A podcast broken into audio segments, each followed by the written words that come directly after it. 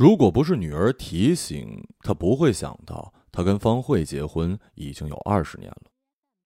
那天他坐在书房，空调漏水，一直漏到写字台后头，怕打湿电脑，键盘悬空立着。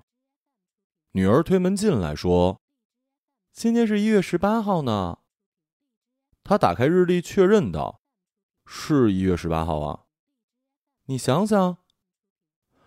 让他自己想出来是不可能的。从二十年前起，他对这一天就失去了记忆。他们一月十八号拿的结婚证，二十号在家里摆了一桌饭菜，请相熟的朋友。二十一号礼拜天到照相馆里照相，一周后取照片，用玻璃罩封起来，竖在进门的鞋柜上。女的穿婚纱，男的踩着板凳站在女人后头。她不怎么美，但至少比男人高出一头。都是新上场的菜鸟，干劲儿大，耐心小。结婚两个月就查出了一个月的身孕，接下来是一年多的苦行。好在及时断奶，把女儿送回姥姥家，这才得了一清静。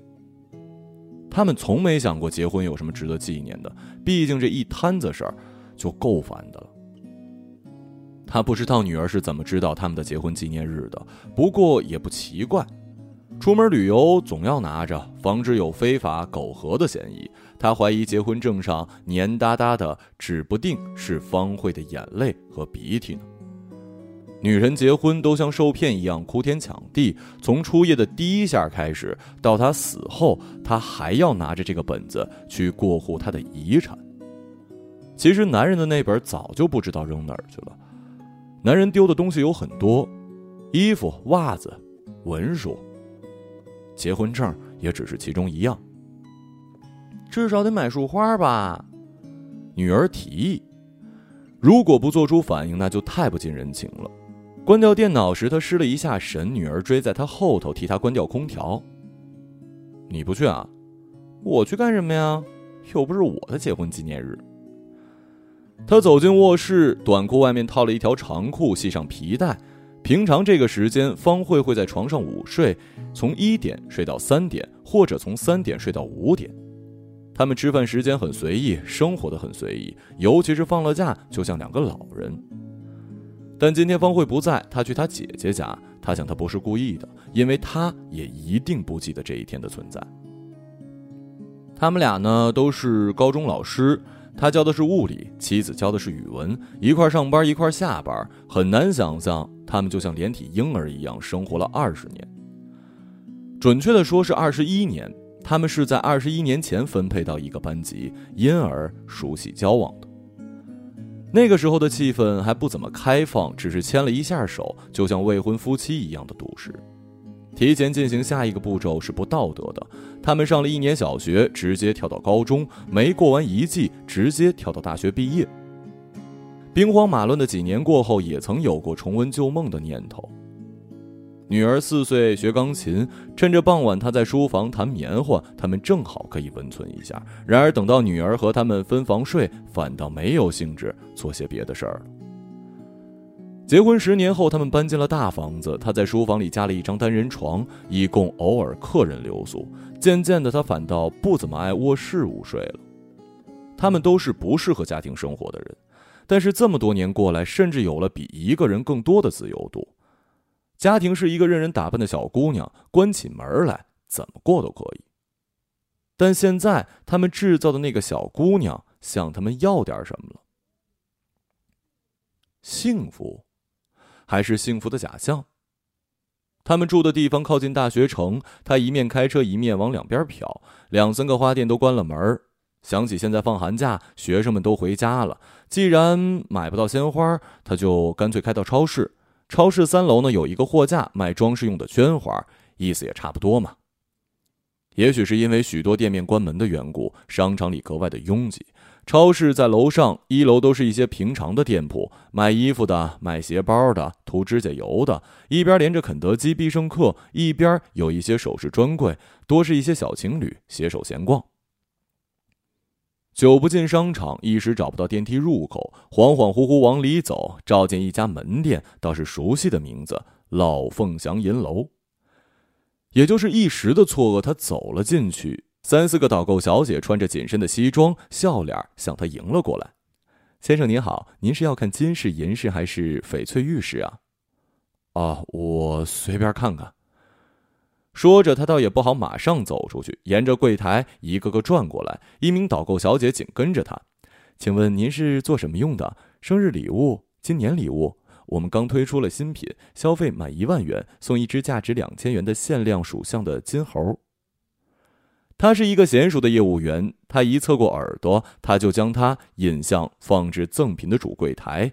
那只金猴很小，被丝绒盒子衬得闪闪发亮。啊，谢谢啊，我不需要。这个翡翠也很好的，您看看，送人也吉利。您不要金猴的话，可以打九五折。我们店里难得做活动的。哦，我不送人。他瞄了一会儿，说：“我是送给我爱人，呃，家里那位。”哦，是吗？导购小姐道：“那您太太喜欢什么样的呀？”我也说不清楚。我们结婚二十年了吧？导购小姐了然一笑：“啊，那挺重要的，一定要送钻石啊，是一个好的寓意嘛，独一无二，长长久久。”他母亲六十岁生日的时候，他买过一对金耳环、金手镯。农村里戴金是喜气，银饰也容易明白。但是对钻石，男人看不出有什么区别。即便是淘宝爆款上的劣质碎钻，也不过图一闪亮。随着导购小姐的首饰价格从五百、八百、一千、两千直飙到五位数，一圈圈小小的圆环，昂头闪出光芒万丈的一颗钻。标价体贴而羞涩的斜粘在下头。导购小姐用钥匙打开玻璃柜门，取出她视线所及的一颗。您看看，我们这颗钻石是最好的。看看这个光的走向，还有镶嵌的做工。呃，这颗小点儿，那颗更大，但是纯度没有这颗高，稍微便宜一点。您可以比较比较。他接过戒指，小心翼翼的捏着戒圈，左看右看，也看不明白。见他不说话，导购小姐又拿出几颗一一请他看。他想把戒指戴在小手指上，没想到在关节处就卡住了。导购小姐抿嘴一笑：“呃，我戴给您看看。”他把戒指递过去，长长的却没有涂指甲油的拇指和食指粘过他的手心儿。他伸出左手，五指微分，右手轻轻从指尖抚过。这是一只年轻女孩的手，柔嫩纤长。小小的戒指毫不费力地套进无名指，镶嵌在最后一个指节中间的地方。柜台里的照灯上来，天花板上的灯光照下去，一瞬间使他的手指有一些透明，只看到那闪亮的一圈而他的眼睛适应这光晕以后。他乳白微黄的皮肤，细细小小的绒毛都从背景里钻出来。他看见那手指里蕴藏着一个女人最深刻的肌理，那种可爱的做作的蜷曲，那种可爱的做作的蜷曲摇摆的姿态勾人心弦。方慧，他的妻子，她的手指也是这样好看的。至少在他们结婚的时候，他讶异于他手指那样长，却由他紧紧的包裹。这是一个女人最年轻、最纯洁的时候。方慧的手在他们结婚以后渐渐的粗糙、节俭、变形，她的指节不再是天鹅绒般柔和的褶皱，而像是干涸的腐皮，皮肤暗黄、长了斑，还有愈合后的刀口。这个年轻女子的手令他想到了女儿，想到那些虽有技巧可不容他拒绝的小情调。他看见她无名指仿佛不堪其重，无力的抬着；他看见她的无名指仿佛不堪其重的无力的抬起，勾勒以兰花指的曼妙。他忽然明白，为什么人们愿意花大价钱买一颗石头。比起一百张红色钞票、两台电视机、一架钢琴，钻石是一切代价之浓缩，装点女人抬手投足多情的刹那。导购小姐抬高手，让她更容易观察，转了转，不动声色的拔下。您满意吗？他叉开双腿，一只手撑在柜台，望着遗体的星斗。导购小姐伸手进去，把刚刚那枚戒指嵌在她原本的位置。鬼门合上。啊，那个，我再看看吧。半晌，他叹了口气说：“装模作样的看了几条项链，快步走出银楼，迎着人流，他找到电梯，挤挤攘攘的上了三楼，向售货员询问绢花的所在。然而，假的毕竟是假的。”撒上香水也遮不掉绢布和塑料的气味，离得越近，假花便越禁不住细看。胶水从花托下渗出来，花蕊里扎着几根线头，刚刚那种头晕目眩的震撼感完全被剥离了。他下到二楼买了三文鱼和虾，六颗蛇果，一盒草莓，西红柿鸡蛋和葱。接着回到三楼买了几包卷纸，一桶油，一条棉背心儿。提着三大袋东西，莽莽撞撞离开收银台。下楼时瞥了一眼银楼，两位导购小姐姿态优雅，分立左右柜台。刚才服务她的那个站在里边，半倾着身子，正跟一位顾客说着话。中国男人是不懂浪漫的，尤其他生在一个恋爱不需要浪漫的时代。方慧常在婚后懊恼，没享受到什么甜言蜜语的好处，婚后更是与爱情绝缘了。他从来没有送礼物的习惯。以往他过生日只是多做点菜，女儿在家时或许买蛋糕，女儿不在家也就罢了。方慧倒是常给他买衣服，这是做妻子的本分。他想不出自己该送他些什么，钻戒绝不是他的预期。尤其他跟方慧是财政分开的。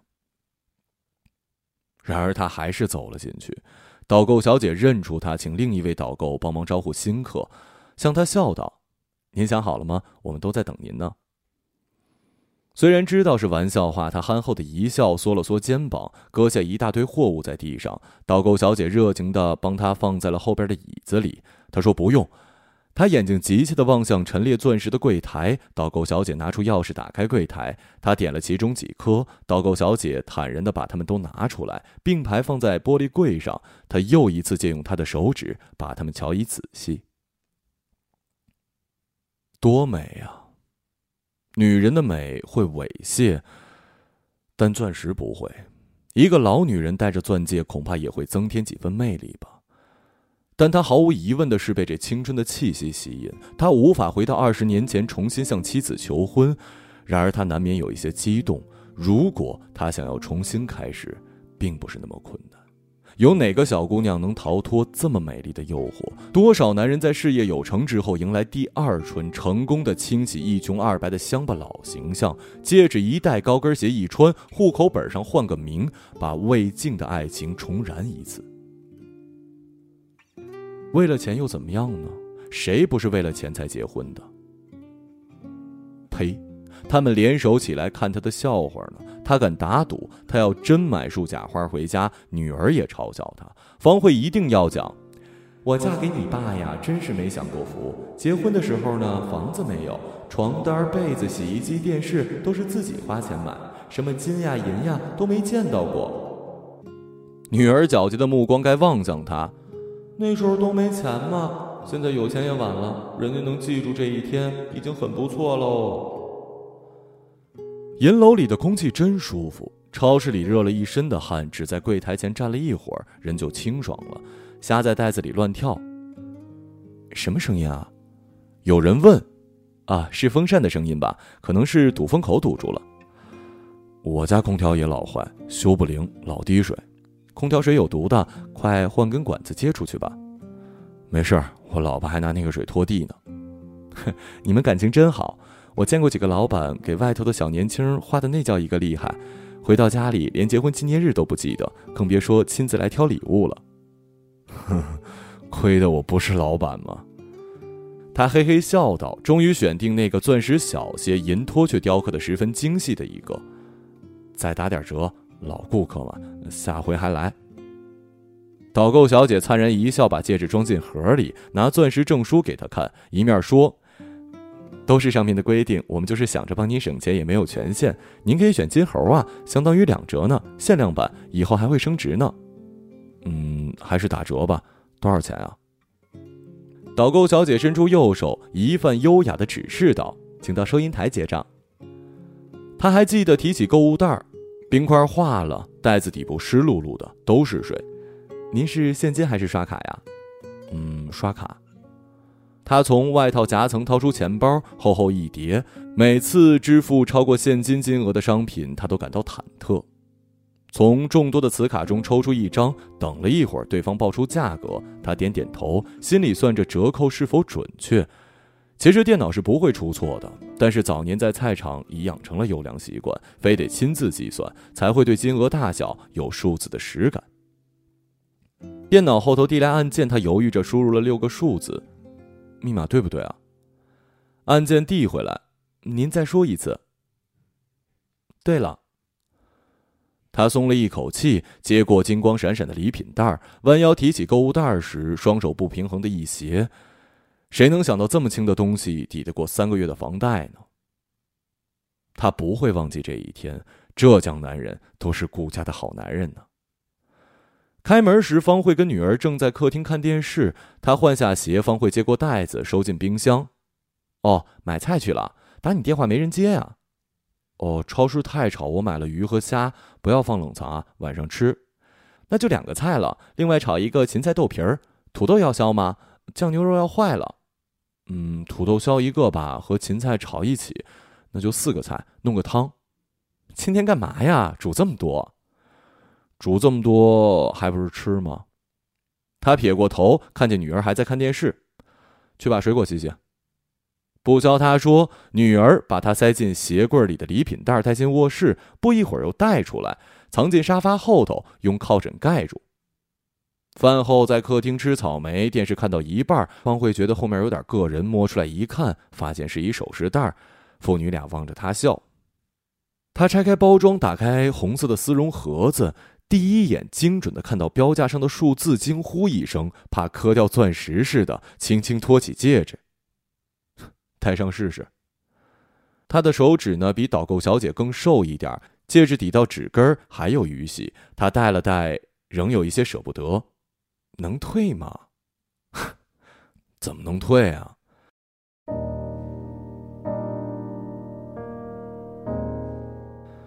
他扣住他取下戒指的手。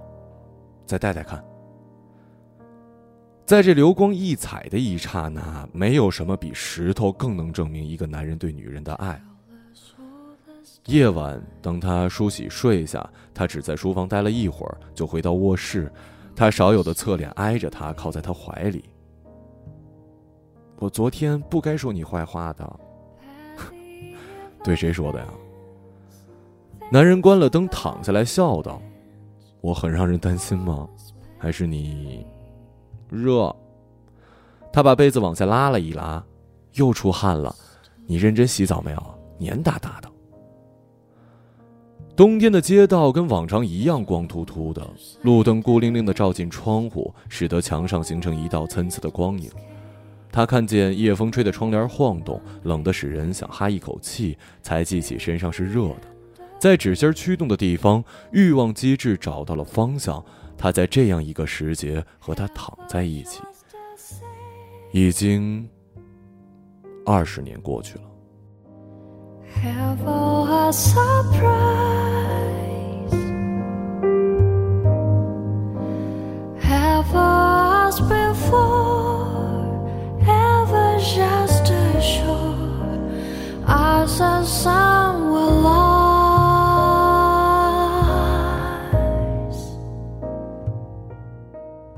一个朗读者，马晓成。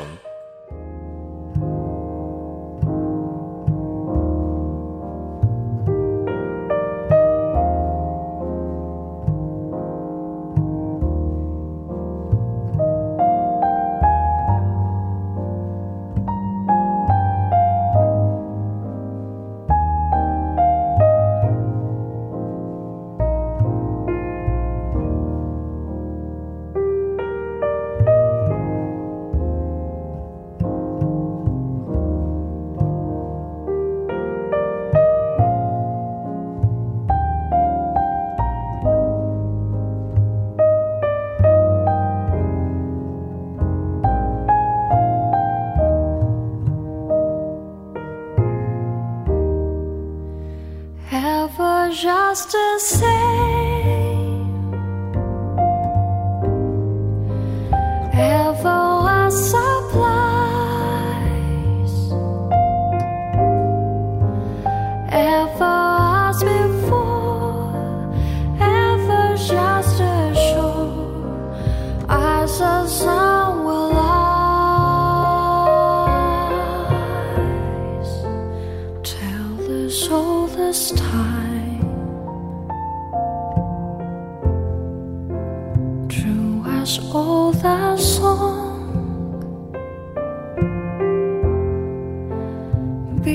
as we are strangers.